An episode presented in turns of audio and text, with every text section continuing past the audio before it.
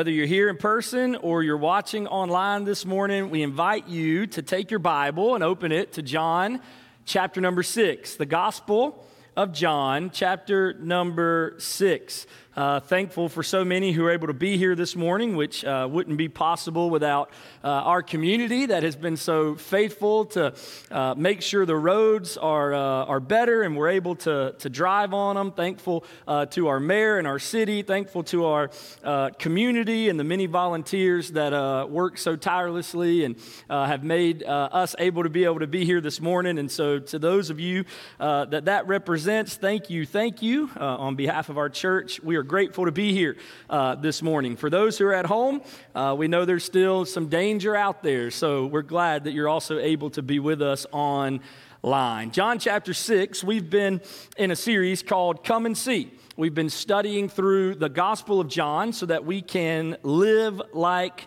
Jesus. That first invitation that Jesus gave to his disciples is the same invitation that he still gives us today. And that invitation is simple come and see. Now, this morning, we're in the second part of a discussion that Jesus is having with a crowd in John chapter 6. Now, I'm not going to preach last week's sermon. If you missed it or need to get caught up, you can go to fbcsaltillo.org, or you can find our podcast, or you can go to our YouTube channel and you can listen or watch whatever it was that you missed from last week. However, I do want to make sure that we're all on the same page for our study of Scripture this morning. Since we're jumping back into a conversation that has previously been started.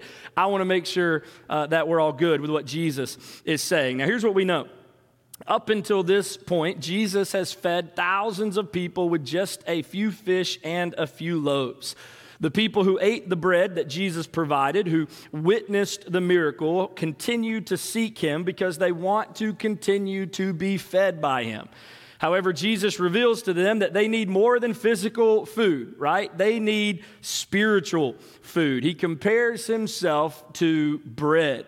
Now, more than the way that we need bread, more than the way that we need food to survive physically, we need Jesus, the bread of life, to survive spiritually. Now, he uses a metaphor to help them understand their need for him. He uses it to help us understand our need for him. Our dependence has to be on Jesus. And when they miss his message, he takes the metaphor even deeper to show us exactly what he's trying to explain. And that's where I want us to jump in this morning. So, in your Bible, John chapter 6, we're going to begin reading with verse number 41.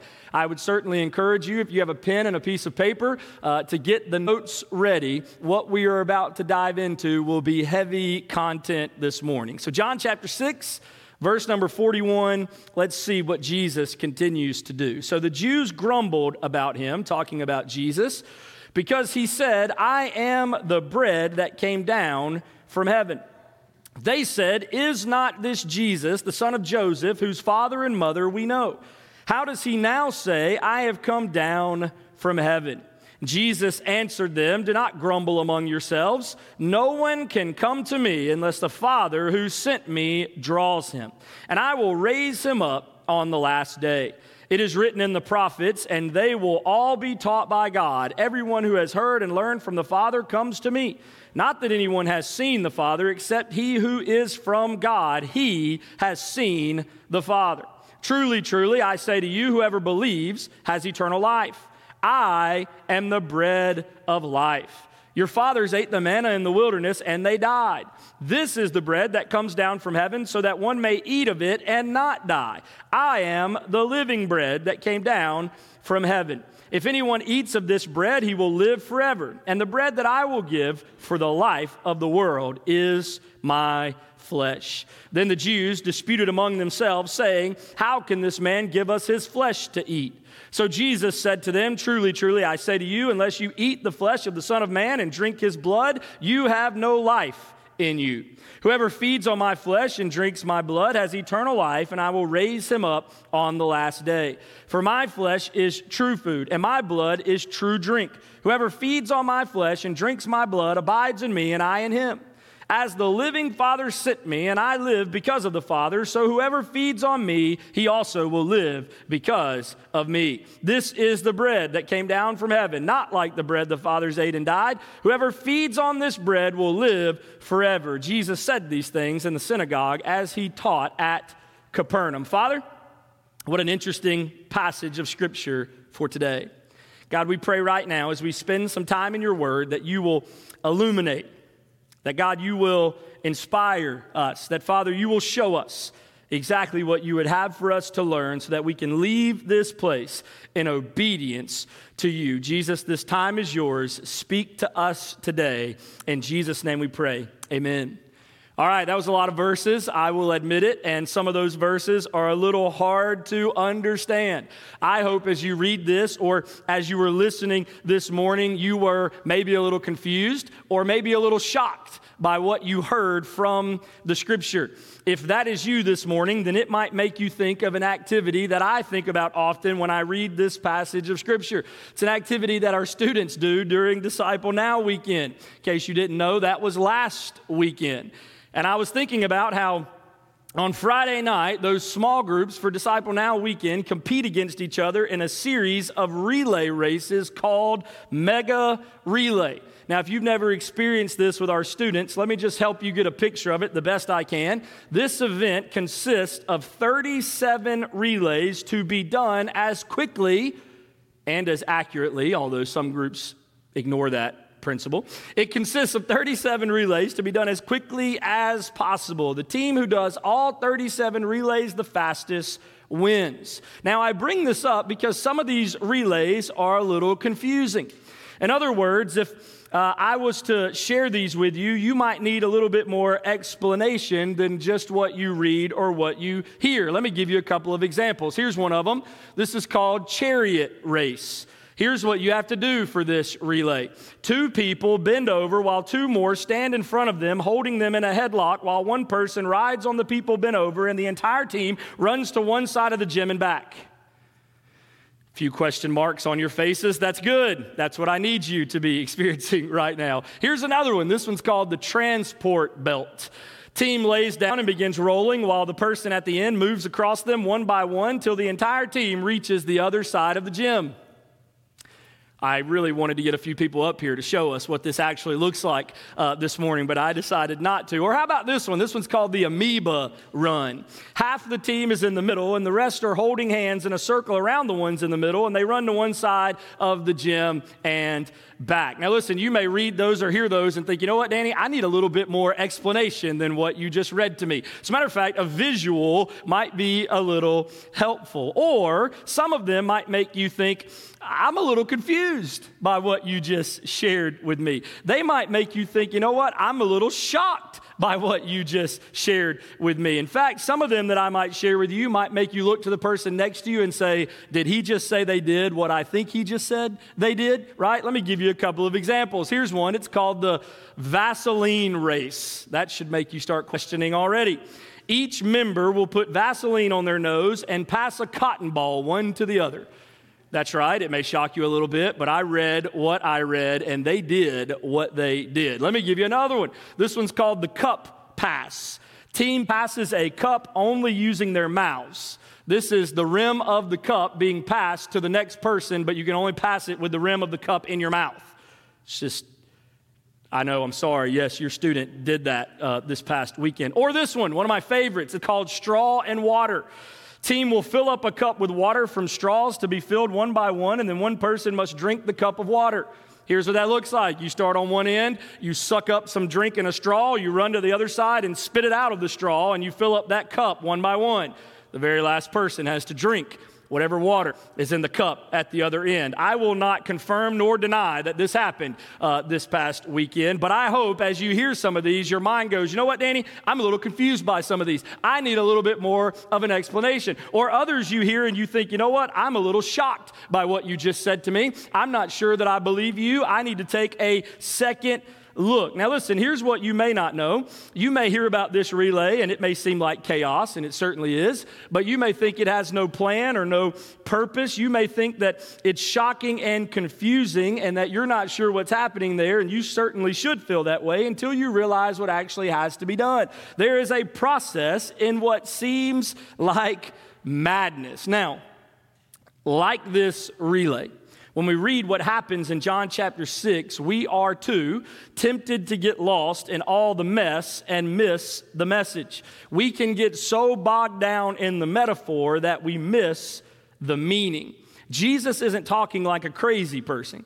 He isn't trying to confuse us. Instead, he's showing us a process that God will put in place to take hopeless people and provide them with help. He uses a metaphor, as he does often, to explain something. Yes, complex. Yes, confusing. Yes, even challenging, but without a doubt, crucial for each of us today. You say, Danny, what are you talking about? Well, the progression begins with what I like to call the problem of man. This is what I would think of as because of man, we are lost. That's every person in this room. That's why it gives us a greater picture when we look at Jesus in this conversation and the Jews that were grumbling. Look back at verse 41. So the Jews grumbled about him because he said, I am the bread that came down from heaven. What's their problem? They don't understand how he could come from heaven. They know his father Joseph, they know his mother Mary. How, from this guy who was born in Galilee, how can he say he's come down from heaven? And Jesus, knowing their grumbling, says, Do not grumble amongst yourselves. Now, the word used for Jews is probably a reference to the leaders of the synagogue in Capernaum. May not be referring to the entire crowd, but yet those who are leaders in their religious efforts. We know this because when the crowd finds Jesus, according to verse number 59, they find him at the synagogue teaching in Capernaum. So these Jews, religious leaders who are grumbling, gives us a picture of the complaining that's circulating amongst the crowd. That's what the people were doing. They were complaining about what Jesus just said. How could this boy that they all knew, that they all saw grow up, that they knew the parents of, how could he be from heaven? And they're complaining as earlier in this conversation still reminds us of how they're missing what Jesus is trying to show them. In fact, listen to me. This isn't the first time that people missed what Jesus was showing them. You can go all the way back to Genesis, by the way, in the very beginning of time, and you will notice people missing what God is trying to show them them. But in Jesus' case, even just in the Gospel of John, if you go back to John chapter 2, Jesus compares himself to the temple. They miss what Jesus was showing them, and they're not very happy about it. If you go back to John chapter 5, Jesus compares himself to the Sabbath. Once again, they miss what Jesus was showing them and they're not very happy about it. You can even go to other gospel accounts, and when Jesus speaks, it often makes people grumble. Let me give you a couple of examples. Mark chapter 6, it's on the Sabbath, and Jesus is teaching in the synagogue. By the way, that's the same thing he's doing here in John chapter 6. He's teaching in the synagogue. And here's what Mark tells us Many heard him and were astonished. Here's what they said Where did this man get these things? What is the wisdom given to him? How are such mighty works done by his hand? Listen to what they said.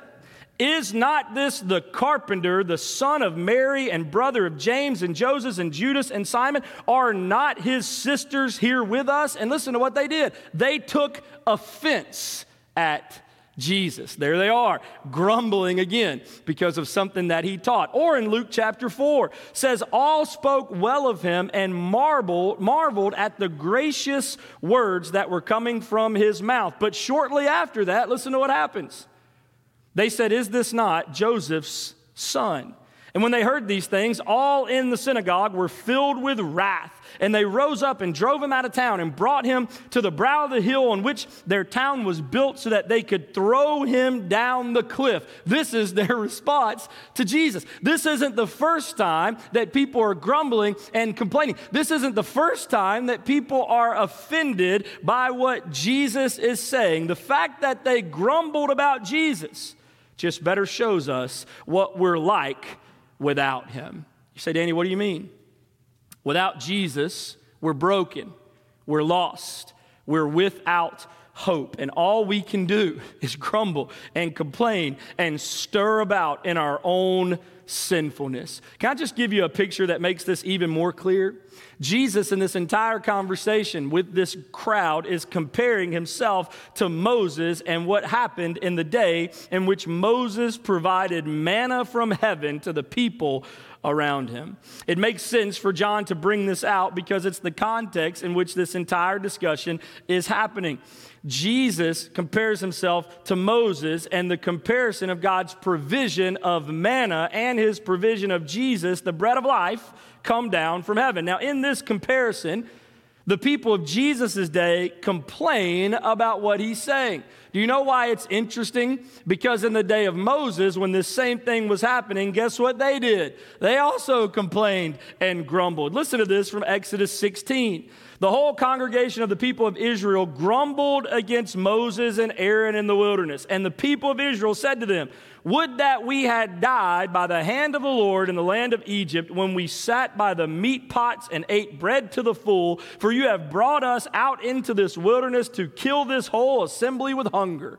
They would rather go back to the slavery than continue on in the wilderness. Then, when God gives them manna from heaven, when He provided them with bread, they grumble again because they're tired of the bread and they want meat. Listen to this from Numbers 11.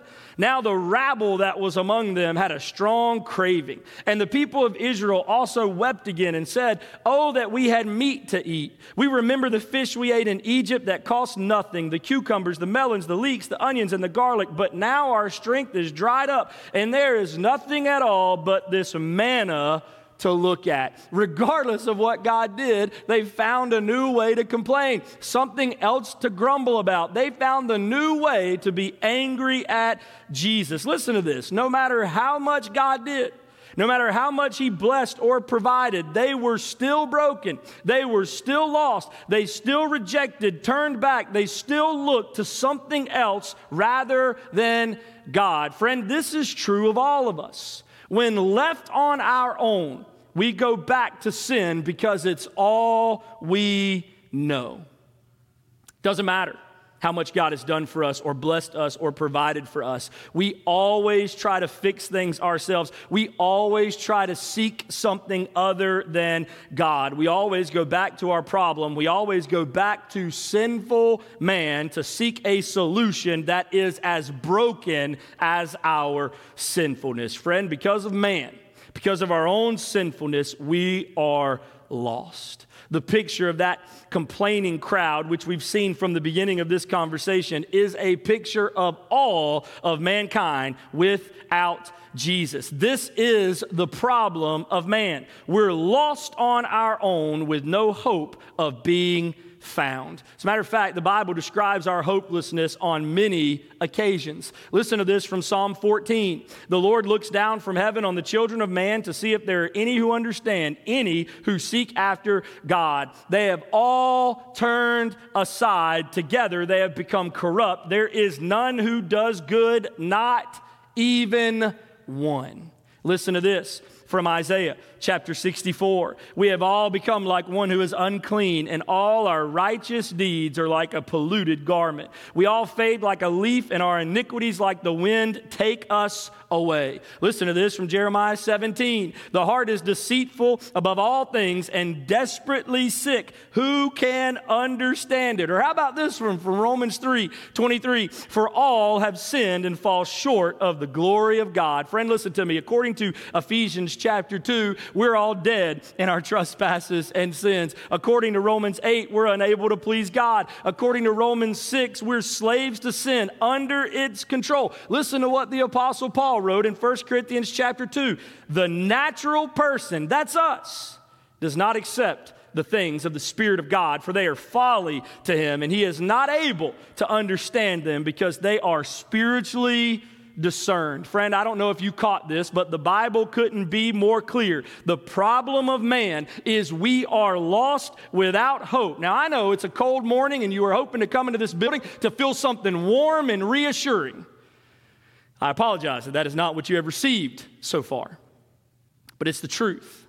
And we certainly can't hear the good news without first hearing the bad news, their grumbling and confusion and complaining is a picture of all people apart from Jesus. Please don't miss the first piece to this progression. There is a problem with mankind. It's called sin, and because of man, we're lost, we're broken, we're sinful. But, friend, listen, it gets better the progression continues. It starts with the problem of man, but it doesn't end there. Praise God. What starts with the problem of man moves to what I like to call the plan of God. Certainly, because of man, we are lost. But, friends, because of God, we are found. You say, Danny, what do you mean? Look back at verse 44 in John chapter 6. Listen to what Jesus tells them.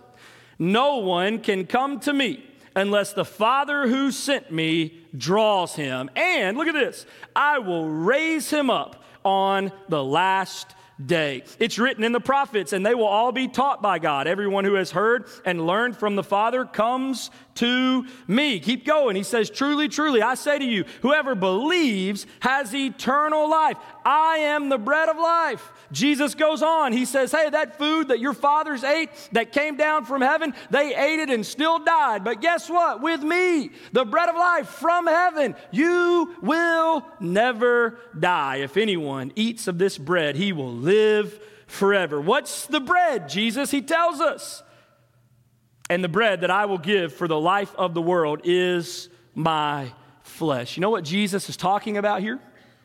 Don't get caught up in the mess that you miss the message. Jesus is talking about the plan of God to deal with the problem of man. We could never be made right with God on our own. Matter of fact, listen to this from Romans 3:20, for by works of the law no human being will be justified in his sight. Friend, there is no work we can do. We're dead in sin. Think about it like this. To expect a sinner to desire salvation or provide it would be like expecting a corpse to run a marathon. We've already talked about this, but man can't save himself. We need help. And thank God he did what we could not do. He made a way, a plan for us to be made right with Him. He gave us bread, not like the physical manna from heaven that only lasted for a short time and still resulted in death. No, the bread that came down from heaven, Jesus will produce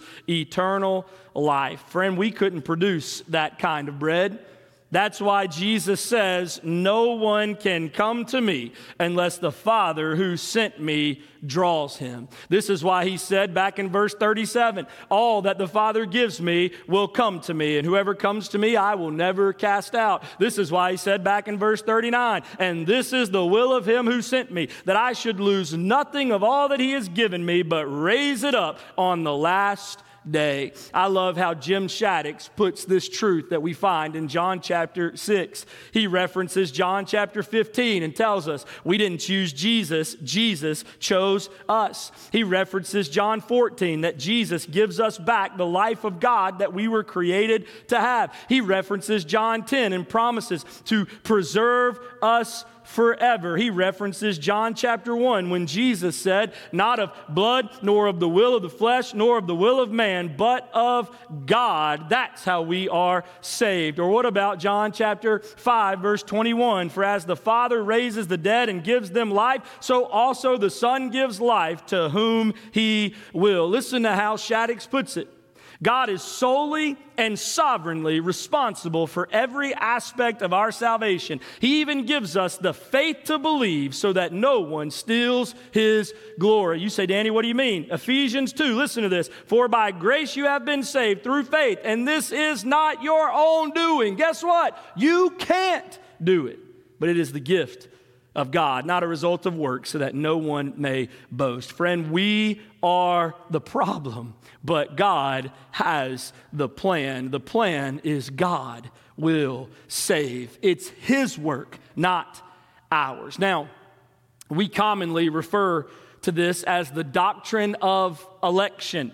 Now, I don't want to get too deep into this because I don't think it matters that much for our conversation this morning. But if anyone ever tells you that election isn't in the Bible, friend, listen to me, they're wrong. It's all throughout the Bible. God clearly teaches us about election. Now, some understand the doctrine of election as God choosing who will be saved and who won't. God chooses who will be saved and who won't. You might have heard this called Calvinism before. Or some understand the doctrine of election as God allowing each person to decide on their own whether or not they will be saved. You might have heard this called Arminianism. Now, listen, there are many other things that we could talk about when it comes to the doctrine of election, but here's what I want to do this morning. I just want us to focus on what we learned from Jesus in this moment. And it's something that none of us can deny, regardless of what we understand about the doctrine of election. Here it is apart from the plan of God, we can't be saved. Friend, listen to me. It's because of ourselves. It's because of our sinfulness that we're lost and left to ourselves. We have no hope. We are dead in our sins. But it's because of God, nothing else. Not me, not you, not anything that we did or didn't do. It's because of God that we are found. We are certainly the problem, but God has the plan. I can't overstate it enough. God's grace mercy, His plan is why we can be saved. It's by grace through faith. It's not our own doing, it is the gift of God. He is the one who draws us to Him. He is the one who gives us to the Son because He is the one who is the author and perfecter of our faith. He alone deserves honor and praise and worship. Friend, the progression starts with the problem of man. We are lost. But praise God, what starts with us as the problem leads to God with a plan. He decided to act to save us from our sins. But there's one more piece to the progression. The problem of man has been dealt with by the plan of God. But you want to know how it's dealt with by the plan of God? Through the provision of Jesus. Because of Jesus, we're never lost again. Look back at verse 52. Let's wrap up what's happening in the chaos of this moment. The Jews then disputed among themselves, saying, How can this man give us flesh to eat? Haven't you often wondered why would Jesus tell us to eat his flesh and drink his blood? That is simply gross. So Jesus said to them, Truly, truly, I say to you, unless you eat the flesh of the Son of Man and drink his blood, you have no life in you. Whoever feeds on my flesh and drinks my blood has eternal life, and I will raise him up on the last day. Do you see any similarities there? He talks about being raised up on the last day before, but he doesn't use the phrase, eat my flesh and drink my blood. He says, comes to me and believes in me. He's making a comparison there. Whoever feeds on my flesh and drinks my blood abides in me, and I in him. As the living Father sent me, and I live because of the Father, so whoever feeds on me, he will also live because of me. This is the bread that came down from heaven, not like the bread the fathers ate and died, but whoever feeds on this bread will live forever. Jesus is wrapping this up in this conversation with the crowd. He's saying, Listen, because of man, we are lost. Because of God, we are found.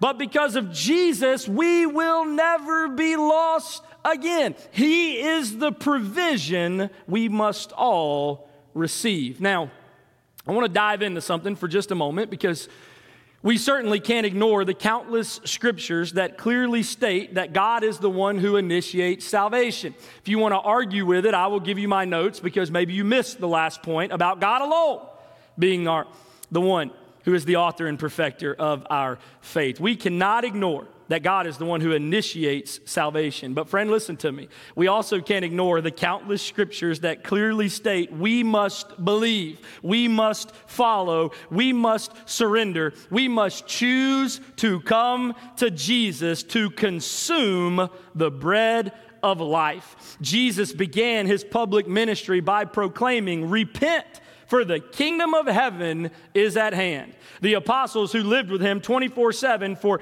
three years apparently adopted that same conviction because on the day of Pentecost, Peter quoted from Joel 2:32 when he announced that everyone who calls upon the name of the Lord shall be saved. On Solomon's porch, he preached that people must repent, therefore, and turn back that their sins may be blotted out. Paul evidently reached the same conclusion because he told the Philippian jailer, Believe in the Lord Jesus and you will be saved. And he announced to the men of Athens that God himself commands all people everywhere to repent. I don't know if you pick up on this theme, but it seems like a lot of choice is involved in salvation. But don't miss this, believers, listen to me. Not only do unbelievers have to respond to the gospel in order to be saved, but believers have to respond to the gospel truth in order to grow in Christ's likeness. You say, Danny, what do you mean? Well, don't miss the many New Testament commands that logically imply the demand for a response on the part of the readers. Don't they suggest that a decision has to be made whether or not to obey? Friend, listen, they're not forced to obey. It's a decision that we make every single day. Will I follow after Jesus? Will I obey his ways? When I consume the bread, when I spend time in the Word and God shows me what's next, do I do it or do I not? Will I surrender my will so that his will can be done? Will I eat the bread of life? Listen, even in the context of this discussion, Jesus uses language like back in verse 37 when he said, Whoever comes to me, I will never cast out. You hear that? Will you come to Jesus? Obedience on your part. Or what about in John chapter 6, verse 40, a few verses earlier? Everyone who looks on the Son and believes in him should have eternal life. Well, friend, is that you? Will you look on the Son and believe in Him. Listen, absolutely, salvation begins with God. We can't be saved apart from Him making a way and drawing us to Himself. The Spirit of God must call you out of darkness and into His marvelous light. He saves us through His Son who sacrificed Himself for us. I definitely believe in the doctrine of election. However, I'm not convinced that God chooses some and not others.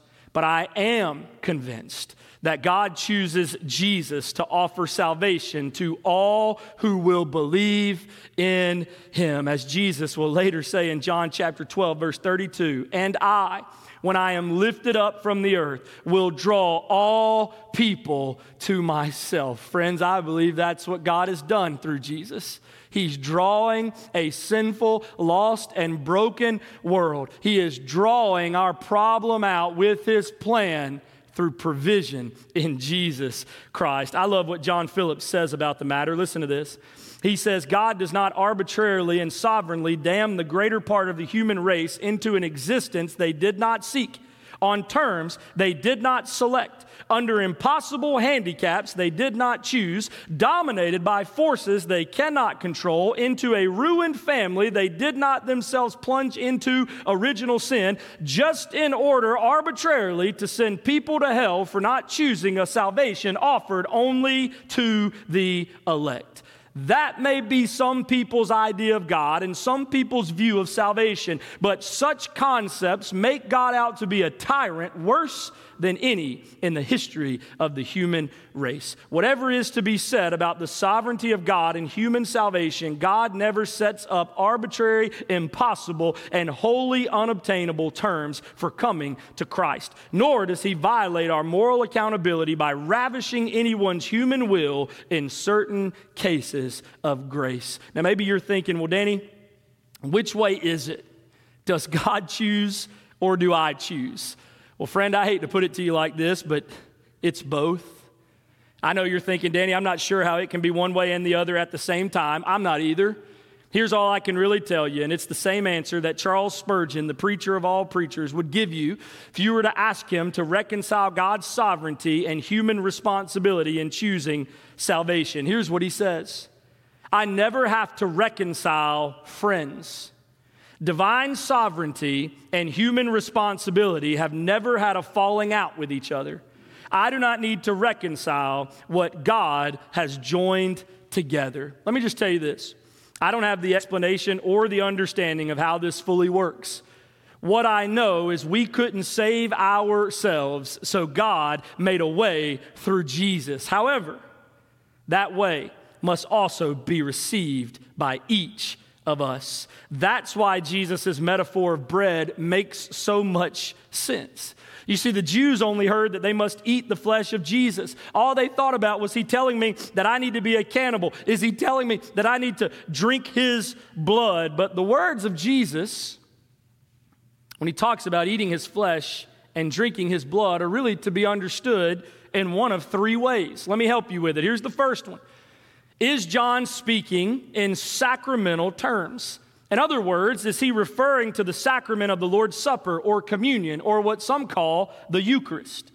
When we celebrate the Lord's Supper, are we actually eating the flesh of Jesus and drinking the blood of Jesus? Some call this transubstantiation, that when we observe the Lord's Supper, we are really eating his flesh and drinking his blood. Is he talking about sacramental terms? Secondly, is John speaking in metaphorical terms? Is eating Jesus' flesh and drinking his blood simply a metaphor to represent to us fully accepting the life of Jesus as our own? Is it sacramental? Is it metaphorical? Or is it both? Sacramental and metaphorical. Though the text is primarily metaphorical, some suggest it has sacramental purpose. Now, let me just give you for me. I find myself leaning to the metaphorical meaning from John.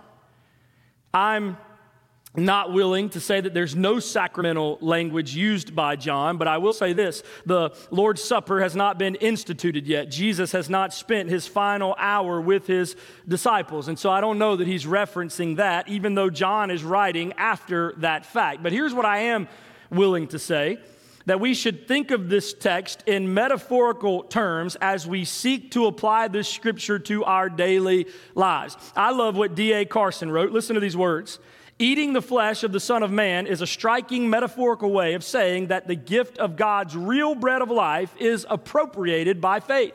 We must appropriate Him into our inmost being. This metaphor, this thought of eating, is something that we may be more familiar with than what we realize. We devour books, we drink in lectures, we swallow stories, we ruminate on ideas, we chew over a matter, we eat our own words.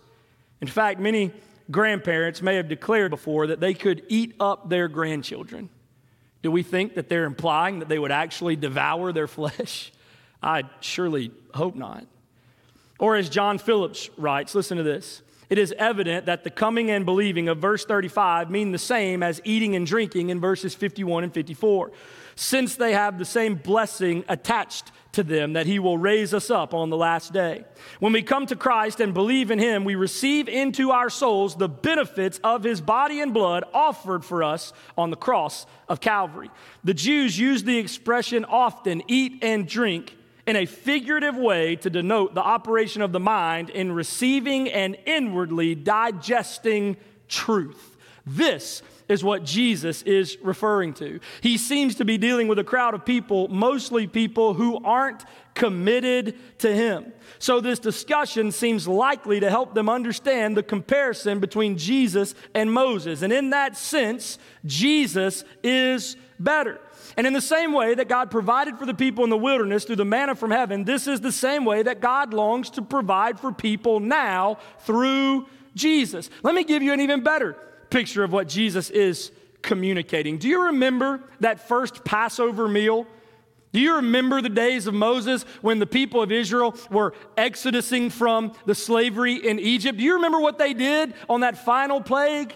They took a lamb without spot and without blemish. And they slaughtered that lamb and they put the blood on the doorposts of their house. And that blood set them free from the power of the death angel who would come and take the life of their firstborn child. But that wasn't it. They had to take that lamb that was slaughtered and they had to roast its body. And the family that night, before the death angel came, after they had wiped the blood on the doorposts of their house, they consumed that entire sacrifice. They ate it. And if they didn't eat all of it, guess what they did? They burned the rest of it up. Why? So that the entire sacrifice was consumed. Jesus is using this same Passover Passover metaphor. He's using that as a picture of what he will be as the perfect Passover lamb. His blood shed to cover our sin, his body broken so that we could have new life through him. Friends, he's not talking about eating his flesh and drinking his blood. He's talking about a total consummation of all that Jesus is to take his life as our life. Jesus is asking us if we will take in his death and his blood that will be shed for us. He's asking us, will we rely on him as we rely on food? Will we consume or take in Jesus as all that we need? Friend, listen to me apart from that kind of dependence and surrender to Jesus, we can't have the life he offers. When I read this moment in Scripture, and every time I read it, I'm oftentimes reminded of creation. You say, Danny, what do you mean? Well, God created a garden. He created a man and he created a woman and he placed them in the garden to live in perfection with him. Can I just remind you of something? The man could do nothing. He didn't create the garden. He didn't create himself or the woman. He had no work in the matter of creation. It was all given, provided by God. Think about that when you think about salvation. You could do nothing. God is the one who worked it all. But God did give them a choice in the garden.